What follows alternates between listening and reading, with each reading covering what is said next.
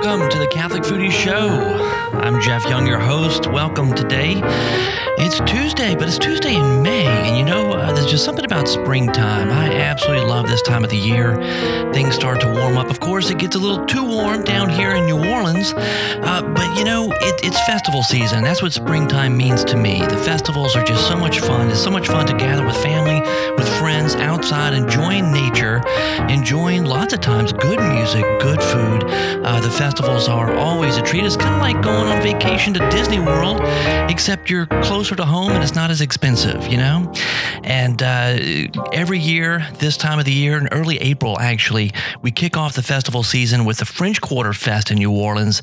And that is, is referred to as world famous, is re- referred to as uh, the world's largest uh, jazz brunch. And it's amazing. You have musical acts from all over the world who come there and, and people who travel from all over the world to take part in French Quarter Festival. And we follow that just a couple of weeks later with Jazz Fest, which again, another phenomenal, world famous um, festival that we have down in, in New Orleans. But that's not it. Not just big name festivals. We have church, parish festivals all across South Louisiana in the springtime. Uh, festivals that benefit uh, church parishes, they benefit uh, Catholic schools, and and it's a, a tremendous opportunity for families to come together and to build community, right? Because that's what the church ultimately really is. It's the family of God, and so we come together that way. And I tell you that uh, among all the festivals that happen in South Louisiana during the springtime, my favorite festival is coming up this weekend. It's always Memorial Day weekend, and it is the Greek Festival in New Orleans. Uh, Greek Fest NOLA uh, for NOLA's, New Orleans, Louisiana. GreekFestNOLA.com is the website. And uh, my family and I, I mean, we've, we've been going to Greek Fest every year since my wife and I were dating. And uh, my wife is of Lebanese descent. And so the food and the music are so similar to what I know from, from her Lebanese family. And uh, it is just a treat to be there every year. You know, uh, with the Orthodox Church so close, we're so close. Uh, the Catholics and the Orthodox, there's so much that binds us together, so much more that binds us together than that separates us. It is always just a treat to to celebrate good times, good weather, good food, good music with the Greek Orthodox in New Orleans. And the amazing thing about that that's the oldest Greek Orthodox church in the United States, 150 years uh, as of last year, I believe. Uh, the Greek Orthodox Holy Trinity Cathedral in New Orleans. So uh, I have uh, Greek Fest on my mind. I have uh, my, my Orthodox brothers and sisters on my mind. And so what do I do? I had to reach out to my friend. He's not Greek, but he is Orthodox and he is a foodie. Father Peter Preble, welcome to the Catholic Foodie Show. Jeff, thanks. It's nice to be with you here. You know, Father Peter, I, I, I can't help. I, I, when I think about you, I think back. I don't know when it was. I'm terrible with time. It, it could have been 2010. It could have been 2000, 2009. I don't recall, but I remember you reaching out to me. I think on Facebook, and uh, you saying, you know, saying that you love the whole concept, the idea of the Catholic foodie, and uh, and that you're Orthodox, and you had thought about doing something like the Orthodox foodie. Do you remember that?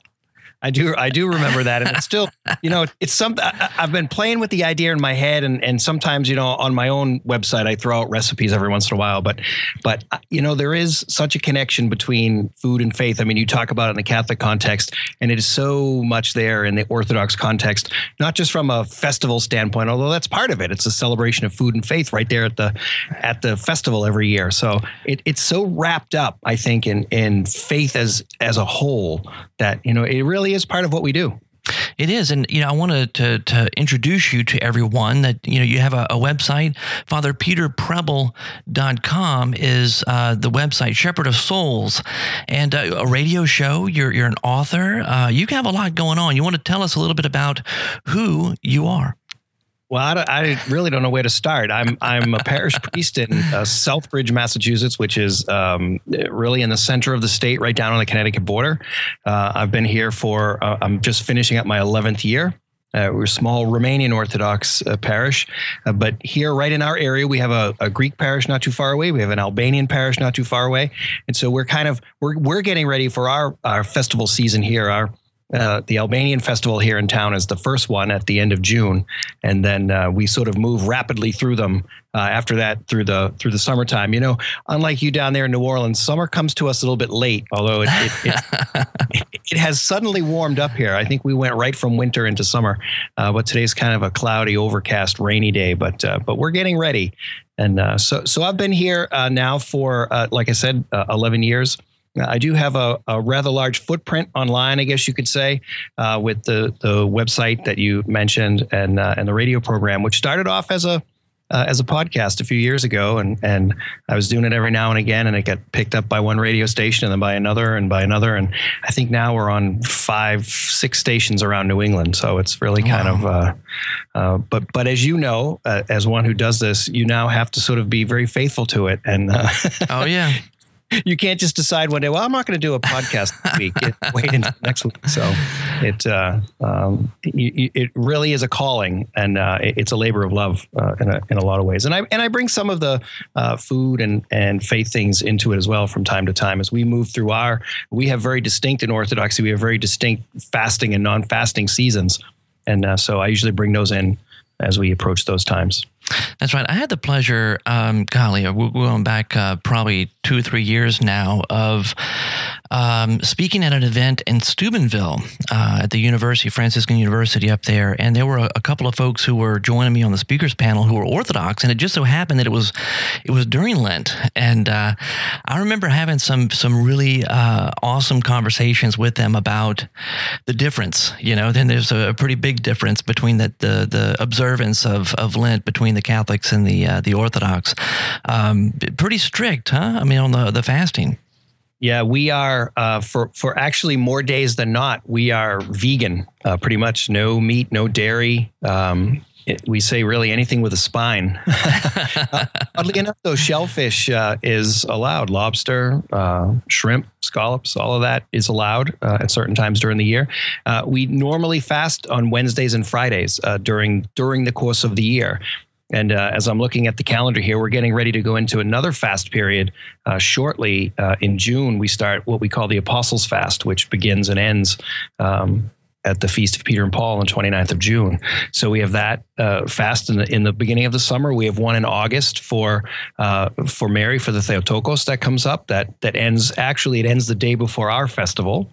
Works out well on the calendar that way and uh, and of course, then we also have a fast period during Advent, or what we would call Christmas Lent, mm-hmm, mm-hmm. which is the, really the same as it is during the spring Lenten season or the Lent prior to Easter. Uh, it's it's not as strict though, but uh, but as you mentioned, the Lenten fast that we follow is is very strict and it's very hard. It, but it's done. It's supposed to be. It's not supposed to be easy. Right. And and do you find how do you how does that um, help? Do you think uh, overall in our approach to uh, the good things in life?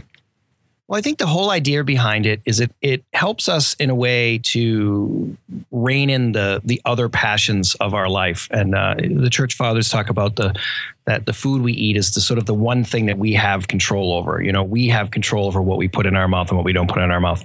And by getting that part of it under control, the idea is, is that the other things will also then um, fall into play. So so we have control over not only what we put in our mouth, but we have control over what comes out of our mouth. And so it's during these times uh, of the of the fast in the church that we're really focused on those parts of our lives. So for following it, the, I don't want to say the right way versus the wrong way, because in my spiritual mind, if you're doing anything during that period, you're doing it the right way. But if you if you follow the strict course of the fast and along with the prayer that goes along with it, because those those two things go together, right? right. Uh, and it all works to the glory of God, and it all works to bring us closer on our walk on our spiritual journey. Yeah, I mean it's interesting because you look back in history, and I mean the Catholic Church, we we had we were very strict with the the fasting as well for for a long long time, and it, it seems that uh, in in recent uh, in recent times, the last hundred years or so, uh, things have have um, um, slackened up some. Um, but it, it, it is funny because from time to time when I'm interviewed on on the radio, I've had interviewers kind of challenge me. You know, it's like here you are, the Catholic foodie. It's like, well, what about fasting? You know, yeah, and it's like, well, yeah, you know, I mean, you can't, you know, you can't, you can't be feasting all the time. I mean, the, if you're feasting all the time, then it loses its meaning. You know, the sure. if if feasting becomes the standard, the the norm, the norm, then then what kind of celebration is there? So you absolutely have to have that time of fasting, that time of, of stepping back, and, uh, and but it is a challenge, you know, and I know that um, in my own life, um, when when you're trying to, I mean, our faith means something, right? And it really does cost something.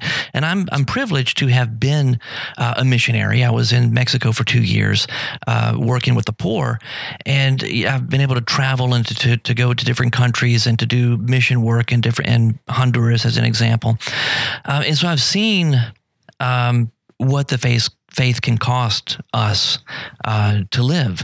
And, and, but sometimes in America, where we have everything at the tips of our fingers, it can be kind of challenging sometimes, you know?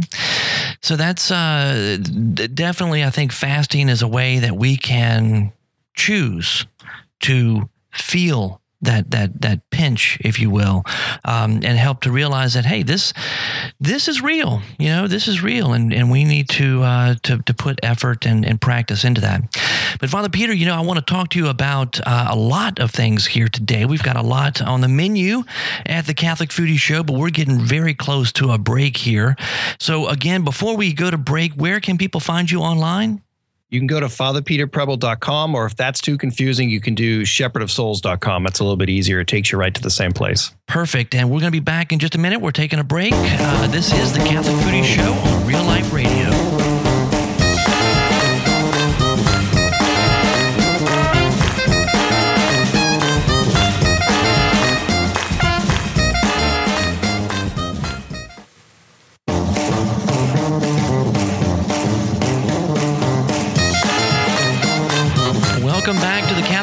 Show here on Real Life Radio. So glad that you're with us today, and uh, I'm very happy to have my friend Father Peter Preble with us, uh, talking uh, food and faith. Uh, he is an Orthodox priest and uh, something of a foodie as well, and just such a thrill to have you here today, Father Peter. Thank you so much for joining us it, it's great to um, you know be with you sort of in this kind of environment and and having this discussion. You know, we've had some sort of virtual discussions, but this is this is good. I'm I'm really enjoying this the time. And I think that, you know, I, I say this a lot um, in talking to, to, to, doesn't matter who I'm talking to, Catholic, non Catholic, whatever, is that food is a great equalizer. You know, food is really common ground because we all have to eat. And uh, in food, typically, I mean, it's something that brings people, just from a, a basic human uh, perspective, it brings people together. Whether it's family, friends, strangers, it doesn't matter. I mean, food really does bring us together. And it's a wonderful place I have found in the, in the work that I do online uh, as the Catholic foodie, I have found that um, it's a wonderful door opener. I mean, people are are uh, typically not thrown off by the fact that I am the Catholic foodie, and uh, I, I have conversations with folks from all different walks of life uh, on a regular basis, and it, it's fantastic that we can meet there, and in some small way, you know, hopefully, I'm able to to plant seeds here and there, you know. But it's not uh, the goal of the Catholic foodie isn't to uh, to catechize in the sense of or or proselytize. I guess that's the term, right? right? The goal of the Catholic foodie is simply to to be a place where I can provide inspiration, to provide encouragement to uh, to families, uh, particularly to to get it back in the kitchen and get around the table, to grow in faith together as a family around the table, and uh, and to talk to to talk food. I'm I'm just um, I'm just trying to be here and smile and have fun and open the door and welcome people. You know, do you find that food uh, has that same kind of effect in, in any of the work that you do? I think it absolutely does. I mean, one of the biggest ministries that we have here in the in the parish that I'm serving is is we do a twice a month community meal where we welcome in our neighbors and and others to come and just break bread with us uh, around a table. And we've been doing this now for uh, a little over five years, and uh, uh, our numbers go up and down and and it's it's it's people from all walks of life. It really is kind of that slice of life if you want to think about it. You know, the the the town here it's an it's an old new england mill town and once the mill closed there, there really wasn't anything to uh, really to keep the people here and it's economically depressed and and you know and sort of all of those things and the, the the face of the community has really changed and it's one way to to sort of bring us all together and and again just like what you were saying we don't use it to proselytize we don't use it you know we've we've had I don't think we have anybody who's come to the meal that's actually come to church. But interestingly enough, they'll they'll ask me to pray for them. They'll uh, if they're having surgery or you know something going on in their life. Uh, so so it comes in, but it's not coming from us. It's coming organically from them uh, that that this is happening, and and it is really it's that basic thing that we do. We all have to eat, and and so we all come together and we sit around the common table, and and all of that stuff just kind of gets stripped away.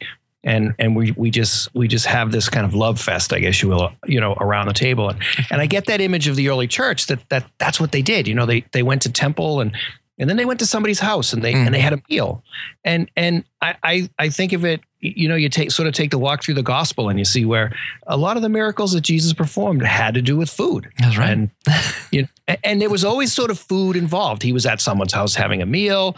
You know it was just kind of food was a very very huge part of his ministry. And i think it was because it's that basic thing where we all can come together no matter what our background is, what our socioeconomic level is, whatever, uh, we, we're all the same when we're sitting around that table. And, and I think that's the beauty of sort of what we try to do. Yeah, and I think when you look back in the Old Testament, this is the, the beautiful thing to me that um, God, I like to say God, you know, he's our creator. He made us. He has the instruction book. You know, he knows what works for us. And uh, and we would do well to listen to him. And and you look back in the Old Testament, you see how food plays such an incredible role in the story of salvation history.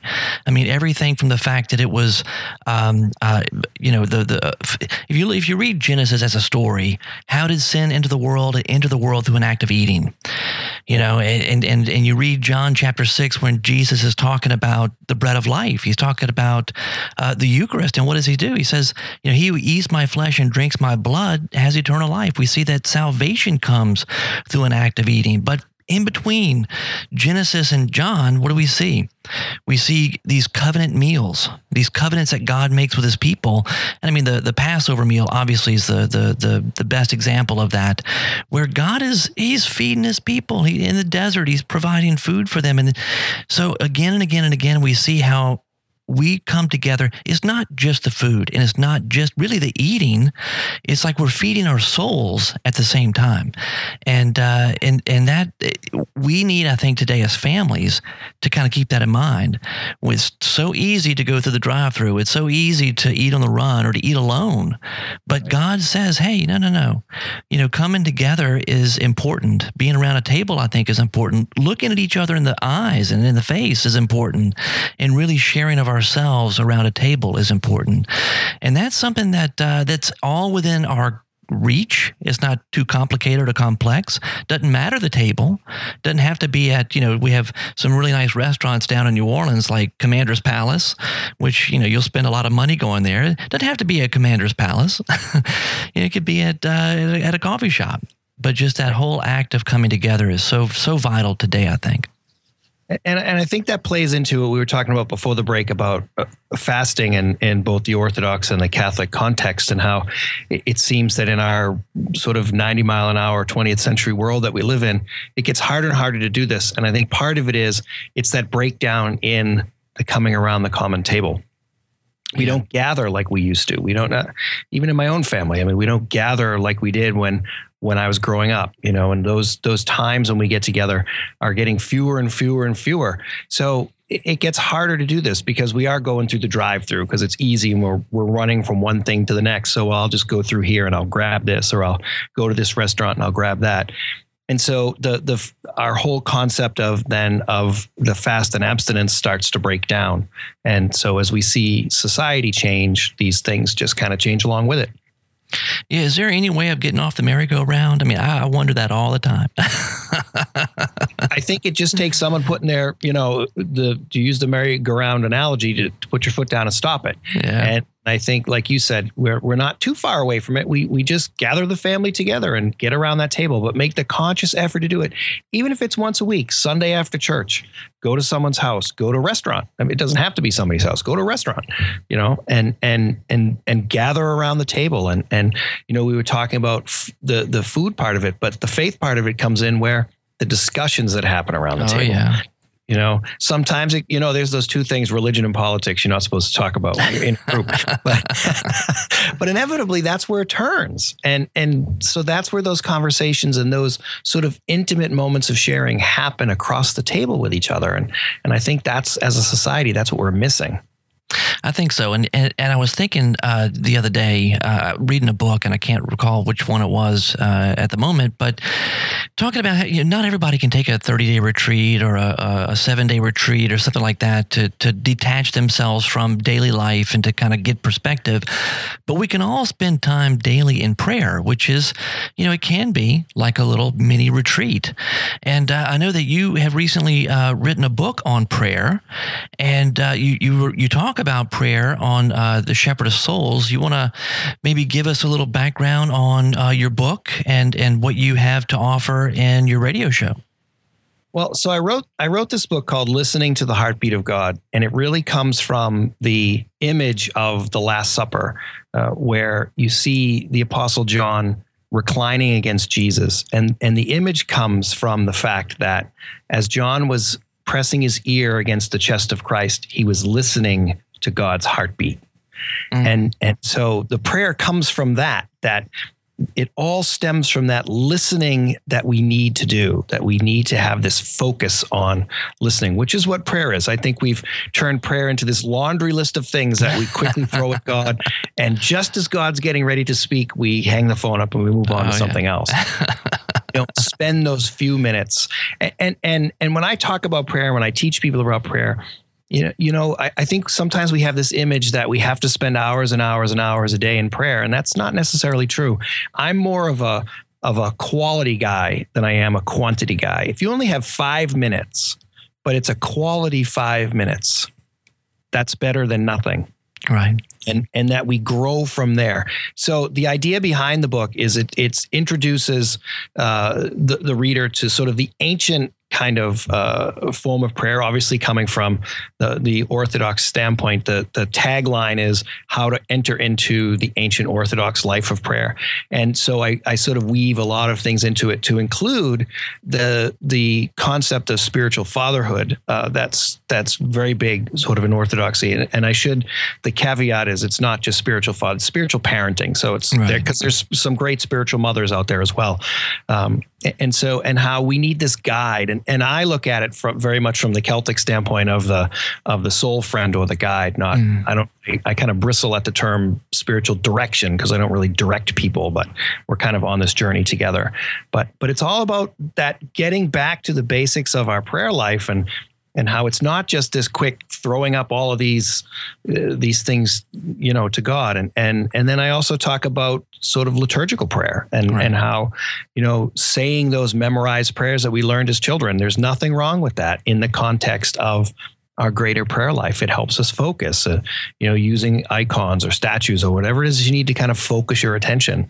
Um, because it's all of those things are important. So that's that's sort of the uh, to to use the phrase from the book. That's the heartbeat of the book. Is Yeah. um, uh, but it's called listening to the heartbeat of God. Oh, it's beautiful.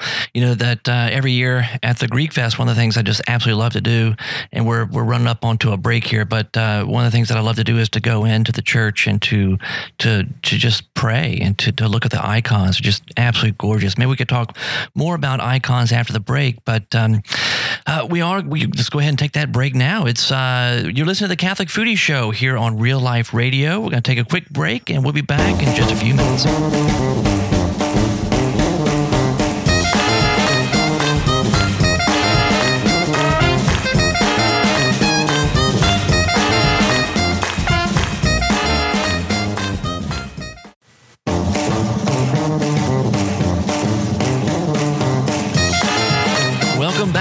Catholic Foodie Show. I'm Jeff Young, your host. I'm so glad that you are here, and I am so glad that my friend Father Peter Preble is with me today, an Orthodox priest talking with me today about food and faith. Uh, Father Peter, we were talking over the break about um, you know some of the, the, the the traditions of the Orthodox Church and and uh, and the Catholic Church, and I was telling you that I've I'm, I feel privileged because I've I've been exposed to a number of the the Eastern Catholic rites, and it's it's funny because I think a lot of folks in the uh, in America, the United States, a lot of Catholics really have no idea that they're, uh, if I'm not mistaken, it's 24 or 26. I always get the numbers confused, but something like 24, 26 different Eastern Catholic rites, R I T E S, that make up the Catholic Church. 100% Catholic, they have their own traditions. Many, many of those rites have married clergy. Uh, it's just been part of their tradition from the very early, early centuries of the church. Um, and, and, it seems very different to us in America, but but it, it's, it's they're 100 percent 100% Catholic, 100% in union with the Church of Rome, but they have their own traditions. And a lot of those traditions and a lot of the, the liturgies are very, very similar to the Eastern Orthodox uh, liturgies. It's just beautiful with the, the focus on icons and, uh, and, and just a, a, a I mean, it, it was a, um, a whole new experience for me to walk into a an Orthodox church uh, versus a Catholic church. You, you get a, a, very distinct feeling there, with the with the the, the icons and the the candles and the chant and, and all the beautiful things that make up the Eastern liturgies. But you had you had mentioned that. Uh, you know, there's a challenge. You know, we all have a challenge because life is so busy today that sometimes these great liturgical celebrations that we have, you know, it, it's it's a challenge to us to try to actually celebrate them. It really is, in in the in the places where orthodoxy has, has come from here to America, and this is our challenge here in America, is that the church was so much a part of the culture the you know it was the state church in a lot of places. And so it really was a huge part of of just kind of daily life. And uh, i mean i mean in the, in in romania there's even in the capital in bucharest there's there's a church on almost every corner and it's open all the time and there's there's always somebody there. There's always people in praying or uh, there's not always a service going on but the churches are open. And and even under sort of under the communist system they were still there. They were hidden in some ways. They would build a building in front of it so you really couldn't see it. But it was but it was still available. And and it, it, I think we've kind of lost that uh, perspective here uh, in America where now I mean the parish I serve here, we've started our fifth generation. And so it truly is what I call an American church. And the church is much different here in America, and it needs to be. The American experience is much different. And, and so it needs to sort of adapt. I, I shy away from that word change because those of us in the church, we don't we don't like that word. Yeah. so, so we call it adapting. We don't call it changing, we call it adapting. Uh, to our surrounding, you know, I, I mean, I, I think I mentioned to you during the break that we don't, as Orthodox, we don't have that sort of concept of daily liturgical life. A monastery would, but the parish church doesn't have that. We obviously uh, Saturday evening for Vespers and Sunday morning for liturgy. And then uh, the feast days that sort of pop up during the year, we would celebrate those. Uh, but the numbers of people who come have really fallen, even in sort of my tenure here, that the numbers have fallen off as to the, the people who are able to come. Uh, to those celebrations, they're working, uh, they're not days off, and and so it, it just gets harder, and the community gets older, and it just gets harder and harder for people to you know be able to uh, to attend and so we, we then lose kind of that structure of the church right. it, orthodox theologians will say if you if you attend every service for a year in an orthodox church you get all the theology of the church just in the liturgy mm-hmm. Uh, so you're missing pieces of it. It's like I like to say it's like watching a mini series and you skip the middle two, uh, the middle two episodes. You watch the beginning and the end, but you miss that stuff in the middle, and that's where all the good stuff happens. It's right, right, there in the middle, and and so we kind of miss that, and and so we've become disjointed in a way and separated from it in a lot of ways, and and and maybe it's for good, maybe it's for bad. I don't know. Um, I think it's yet to be seen. We're still sort of very young here uh, in America as a church, and um, so I'm not sure where we're still very much an immigrant church. Uh, the the the latest Pew Research information put us at 0.6 percent, uh, or 0.06, I think, percent of the population. We're less than one percent Wow. of Yeah. the population in America. Uh, so it's and we're still very much a, uh, in a lot of ways an immigrant church. Yeah, and that's uh, I mean a lot of lot of folks are talking about that Pew uh, research uh, right now. Um, yeah, I think it said as, as far as the Catholics go, for every every one new Catholic that comes into the church, six leave. You know, and I, I- think a lot of it a lot of it does have to do with uh, relevancy. You know, it, it, I- I think in a in a in a in a country in a in a culture where, uh, as I mentioned earlier, we have almost everything at our fingertips. At the same time, we're very distracted and we're we're very we're driven. You know, Right. um, I, I think economically, uh, families are strained. I mean, we see this. We see. You just look around. You know, a lot of times families, uh, both spouses working, sometimes multiple jobs. Um, there's no wonder why you have you know family dinner becomes a difficult thing to do, you know, uh, kids with their activities and whatnot. So you have a lot of disintegration happening just inside of individuals and, and families. And I think that's one of the reasons why uh, it's so important to to do what we can, you know, even if it's spending just a little bit of time in prayer every day, uh, that it's a step in the right direction.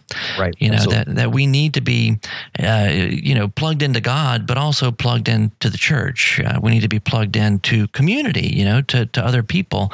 We, we certainly can't do this uh, on our own. You know, we uh, we're talking about uh, food and faith, and you had said something earlier about uh, we we're talking about prayer and and your book, and I, was wondering if you know, it, it's it's kind of interesting. You you had said that even five minutes, right? Even five minutes um, can can be a good thing. And I was trying to explain to someone the other day that with prayer, you know, a lot of times I have I have very high expectations. Mm-hmm. Right. you know and so i want to spend all this time in prayer and i want to but what i'm what i'm trying to get at and I, and I don't even have words really to explain this but it's almost like for me the most important thing is to really make a genuine connection with god rather than the amount of time spent that is there even a, a do you know what i'm driving at? Is there like a, a term for this? Of really make not just going through the rote prayer necessarily but even if i am using rote prayer to somehow make a real connection maybe mindfulness or something like that to, what do you think I think some of it um, we can get from the the founder of Opus Dei, who talked about uh, the sanctification of the daily or the sanctification of the ordinary. Where if you're a chef, if you're bagging groceries at the supermarket, if you're a plumber or a doctor, whatever it is, that you are the best that you can be because that brings glory to God, and then your life becomes prayer right at that point. The way we just sort of live our life out. I, I talk a lot about how uh, orthodoxy is not a denomination. It's not a religion. It's a lifestyle. You know, I mean, especially when you start looking at the on the on the calendar, the fast days are the pink days, which is I always find odd because pink reminds me of meat, but it's the day. of so I always say the pink days. You know, we focus on the pink days and.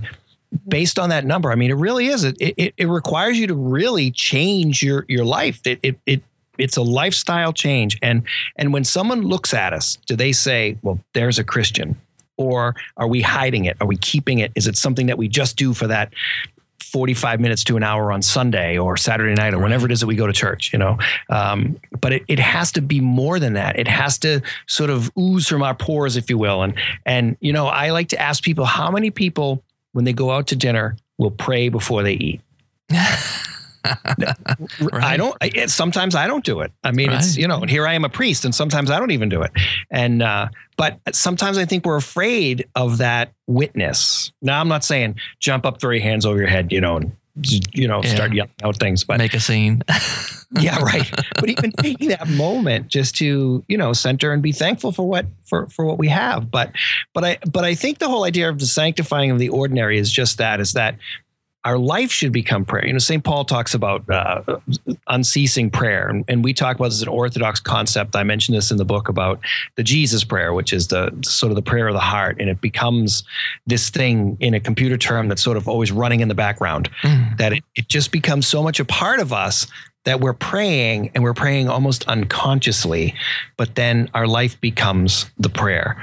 And and this is you know uh, the the monk's job is to is to be doing this. So there's the liturgical prayer life you know, of the day. I mean, Saint Benedict talks about, um, you know, the ora et labora, right. and uh, you know, I, some Benedictine friends of mine say ora et labora et labora et labora. Et labora. right. sometimes in prayer, but the, but Benedict's whole idea behind that was that the two start to become one at some point, and our work becomes prayer you know and and that's actually i mean that's the definition of liturgy right isn't it it's the work right. of the people it's yeah. you know it's prayer, but it's also it's work at the same time. And so, I think if I'm understanding your question or, or, or your where you're trying to go with this, I think that's that's what I'm trying to say is that there's a way to do it that our entire life then becomes prayer. Becomes prayer. Right, right.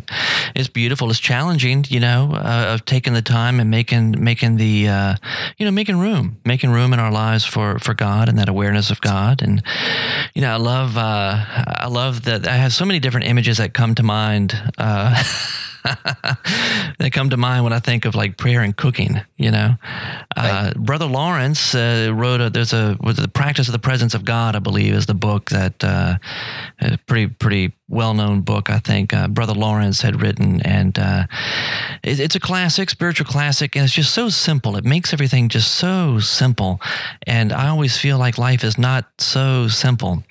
You know, um, I, I, did spend two years in a uh, in a Benedictine monastery, uh, actually a seminary that's attached to it. But uh, I'll have to tell you a little bit more about that after the break. We got to take a break here. You're listening to the Catholic Foodie Show right here on Real Life Radio. We'll be back in just a minute.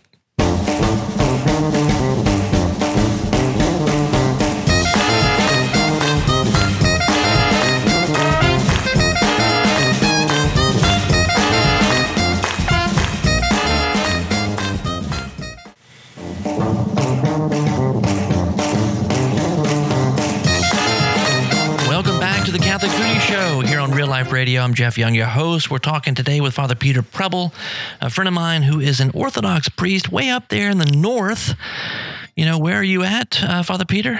Southbridge, Massachusetts. Man, I'm down here in uh, balmy New Orleans. and uh, but the two things, you know, one of the things I wanted to talk to you about today, and the two, you know, something that we both have in common, we love to cook. We do. And uh, matter of fact, tomorrow I will be cooking. Um, I'm uh, cooking for a deanery meeting. A bunch of priests and deacons uh, will be meeting, um, and our my, my, parish is hosting that that meeting. They asked me to uh, to cook for it, so i have been you know, worked on a little menu. I'll be doing uh, some hummus. Of course, all the, all these things come from my cookbook uh, that came out in November. Uh, around the table with the Catholic foodie Middle Eastern cuisine, so it's all Middle Eastern. We're to do. Um, hummus and, and pita, and we've got some pickled vegetables that'll be on the table just for a little snacking there before uh, before we actually serve the entree. And uh, we're doing a Greek salad, which you know maybe in honor of of Greek Fest. I don't know. I just yeah. love Greek salads, and Kalamata olives are so good, and feta cheese. I just couldn't help myself.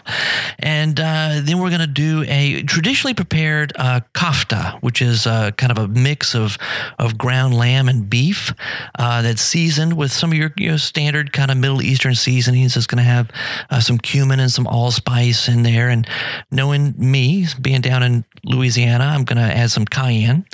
And uh, we grill that. It's on skewers and it's grilled. And uh, then we, we take that and lay it over a, cro- over a bed of uh, rice pilaf. And we're going to have a spiced date cake for dessert with some really strong coffee. And I hope everybody will be happy. Well, now you've made me hungry. well, it's kind of lunchtime ish. right. Well, the good thing about cooking for a group of priests is they're very forgiving people. So. That's right. They have to be, right? they, they have to be. Well, I know that you do a lot of cooking too. You want to, I know you, you mentioned the community meals that you do. Who does the cooking for that? I do the cooking. Oh, wow. Yeah. I'm I'm the, the chief chef. I, I do get some help from time to time, but but I do it's it's it, I, I, do enjoy it. I I I do the menu planning, the shopping, uh, the preparing. I don't clean up. I have a crew that cleans up. Wow. Uh, and uh, awesome. I've been known to use every pot, pan, utensil cook. So uh, it's it's quite a, uh, it's quite a need to, to, to clean up. But uh, but I, I, get a lot of enjoyment out of it. I get a lot of enjoyment out of trying new things. Um, mm-hmm. I, I but I never try the new thing on someone without you know trying it on myself first. Oh, so yeah. right. Uh, you know, because you, you, you want to make sure it's it, it's even though they're forgiving, you want to make sure that it's good. Oh, absolutely. And, and so we we do a variety of things here, but I'm cooking for between 65 and 70 people. So I'm really limited in, in some ways in what financially we can do. Oh, right, um, yeah. Too. You know, I mean, cooking steak for 70 people would be nice, but expensive a yearly budget in one meal. So, um, but that's, but see, therein lies the challenge. The challenge is, is to create a meal that's nutritious, that tastes good, that's different. So it's a different variety but that's relatively inexpensive. So that's where it, the sort of the challenge comes in. And and through the winter months here, anyways, it's a little harder because there's not a lot of uh, things at the at the garden stands, which all which which all shut down sort of in the fall. Um, but uh, so we tend to buy things, you know, kind of as I like to say on the economy, which is a little bit more expensive. Right. Uh, so the menu does change. But now that we're coming into the sort of um, you know the the freshness season it, things are a little bit things are a little bit better. And, and we're lucky we we have a, a partnership with the local food bank uh, so we get some produce from them uh, from time to time which works out well you know, I um, when I was 18, I, I left uh, left home and and went to uh, uh, to join Mother Teresa's priests in uh, Tijuana, Mexico. I was there for two years in formation with them, and uh, it, it, was funny. You know, we had 50 guys from 12 different nations, and uh, just by virtue of the fact that I was from Louisiana, they assumed that I knew how to cook. You know, and and and I mean, I loved I loved cooking, and and even when I was, I mean, I think I started cooking pizzas. I loved pizzas, and I started making pizzas when I was about uh, 10 or 11, and uh, you know, it expanded my repertoire as I got a little older. But I was, you know, 18 years old. I mean, I, I was still young. I didn't have like this extensive uh, repertoire, but they put me in charge of one of the cooking teams. We had four teams that would rotate every uh, weekend, we had a cook during the week uh, who came in to cook for us, and all we had to do was reheat or heat up the uh, whatever she prepared for for dinner. But but yeah, that was a really interesting experience because I'm cooking for 50 people. Um, whenever I had dish duty, which you know we had to rotate that too, I felt like I was working off a lot of purgatory. You know, cleaning all those dishes, and uh, and I remember when I returned home and my mom and dad were all excited because here I am, I'm coming back back and I have all these you know recipes these things that i can cook and so they they uh, you know of course opened the kitchen to me but the then they became kind of alarmed because the the the amount of food I was cooking. I mean, I could not scale it down. So I'm cooking like these huge, huge meals, and and we'd eat on them for like two weeks. it was just too much. So scaling is definitely uh, definitely a challenge. I'm very fortunate to have my wife who is who's excellent with numbers, and so she can always help me to, uh, you know, okay, we don't need 60 pounds of meat. We only need, you know, only need like like right. 20, you know, uh, something like that. So very helpful. Do you find, I mean, is for you, is it, is cooking something that, I mean, it's a community, uh, it can be if you have people in the kitchen with you cooking, but it can also be a very prayerful experience, huh? It, it, it is. I, I think it's, you know, as, as I'm, as I'm in the kitchen and I'm, and I'm preparing the food that we're going to serve, I'm, I'm mindful of those who will be coming through the door. Um, you know, there is a very, very different feel to what we do. It's not a it's not a soup kitchen. We it's a, it's the that's why we call it a community meal. It's the meal is plated and served to people, and and the people who come are our guests. We're welcoming them into our house, if you will.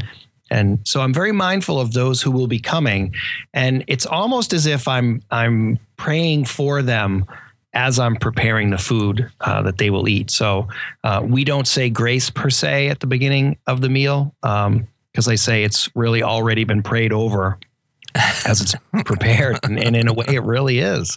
And uh, so I'm I'm just kind of mindful of you know uh, of who will be there, and and hoping that that we do nourish their soul as well as we nourish their their body. Uh, it really is that kind of uh, duality, if you will, of of what we do.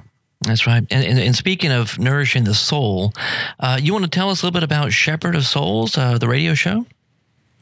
Well, it's kind of an offshoot of what I do on on my website or my blog. It's uh, um, uh, th- actually this week is my 200th episode. Oh wow! Uh, so Congratulations! I'm real excited about that. Thank you. It's it's it, it it's it should have happened a while ago, but I said I said at the beginning it's been this on again off again uh, thing. But but episode 200 coming up, and it, it's kind of a, a, a really eclectic mix of things from time to time. And and most recently it's been usually it's either my entire sermon from the previous sunday or snippets of that. And then there's some uh, form of teaching that i uh, that I'll do either on prayer or I've been doing a lot about uh, writing a lot recently about spiritual resiliency and how we can be resilient in our spiritual life. And and uh, so I've been talking about that for a while, but but it's kind of a, a, a, continuation or an offshoot, if you will, of of this idea we talked about earlier about being the soul friend and how uh, you know I want to be a guide with people and for people, and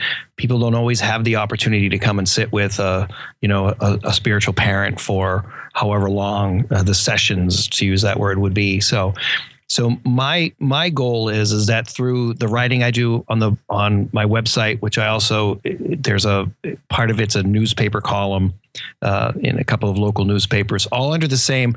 It's like I, I, I joke and I say I have the Shepherd of Souls empire, and I've got the written and the spoken. I just need a TV show now, and I'll be ready to go. That's you know, right. I, was, I was disappointed I didn't get the call to take over for Letterman, but you know maybe next time. so so the common theme through all that though is spirituality. It's it's our spiritual life and and how really to be attuned to that and uh, and where it all comes from and how we can do it and the challenges of being spiritual in our daily life. And because it really is a challenge. It really is. Is in our society that we live in that calls us to be something completely different. We are definitely being countercultural and that's what we're called to be. Yeah i think slowing down is a big part of that huh? Absolutely. Uh, you need that time. You need that. And, and that's why you know there's there's this whole theory of spiritual i'm spiritual but not religious. And mm-hmm. although i can appreciate that a bit there, there's something about you we need community. We're communal right. beings right. as humans anyways. And and there's that there's that even if it's even if it's that once a week for 45 minutes or an hour. Remember we talked about the the the quality not the quantity. And um, you know it's that it's that time to slow down. It's that there's a part of the uh, one of the prayers we say just before communion is uh, let us lay aside all the earthly cares of life that we may be received by the king of all mm. and so we come into the church and you talked about that coming into an orthodox church and the feeling of it is that we leave our earthly life behind us we take our, our cares and concerns in prayer with us to church but that we leave the life those distractions of things outside the door. They'll be there. Trust me, they'll be there when we come back out. Um, but but that's the idea. And so for that 45 minutes, hour, hour and a half, however long it is, we're able to focus solely on on God, on our spiritual life, getting our, our, our spiritual tune up. We talk about the church being the hospital. And so we're getting our our, our little tune up every week that, that will ho- hopefully get us through that. And that's the when we talk about communion being the medicine that we receive and and hopefully that's gives us the strength that we need to get through those bumps that are going to come oh, yeah. in life week ahead of us. that is beautiful, beautiful, and uh, and Father Peter, thank you so much uh, for joining me today here on the Catholic Foodie Show. This has been a real treat. Um, again, let let folks know where they can find you. Easiest way is shepherdofsouls.com shepherdofsouls.com. It has been a treat. I will see you uh, online. I know that uh, we're connected there via Facebook and, and Twitter, and uh, it's been a, a, joy to talk with you today. It's been a lot of fun. I'm glad you were, uh, we were able to connect. And uh, this is the end today of the Catholic Foodie Show. Um, thank you so much for joining us today. And uh, you know, take a take a look at the GoFundMe campaign we have. Uh, Real Life Appeal. It's GoFundMe.com/slash Real Life Appeal for the app improvements we need to make to the Real Life Radio app. Uh, and again, we'll see you tomorrow. This is Jeff Young, the Catholic Foodie, signing off. Thank you.